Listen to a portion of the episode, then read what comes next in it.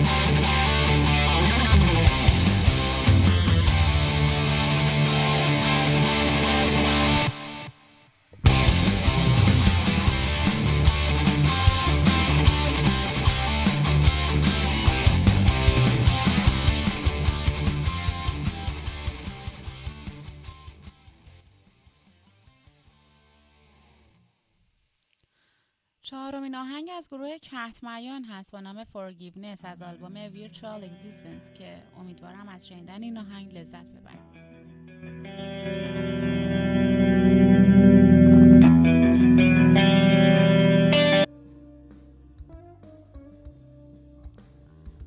شب بخیر عرض می‌کنم خدمت شنوندگان خوب گراما اف ام. برنامه امشب رو اختصاص دادیم به پلیلیستی از آهنگای اینسترومنتال.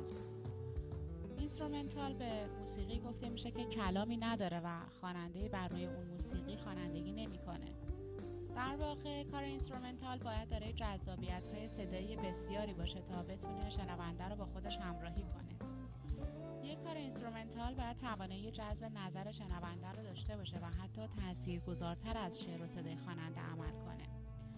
کار اینسترومنتال در سبک‌های مختلفی اجرا میشه، اما در سبک راک و متال طرفداران بسیار زیادی داره و خیلی از هنرمندان و نوازندگان در این سبک گروه‌هایی رو تشکیل میدن و فقط کارهای اینسترومنتال روانه بازار میکنن که توجه شما رو به پنج آهنگ امشب جلب میکنم که از گروه‌های مطرح کشورمون در این سبک انتخاب شده.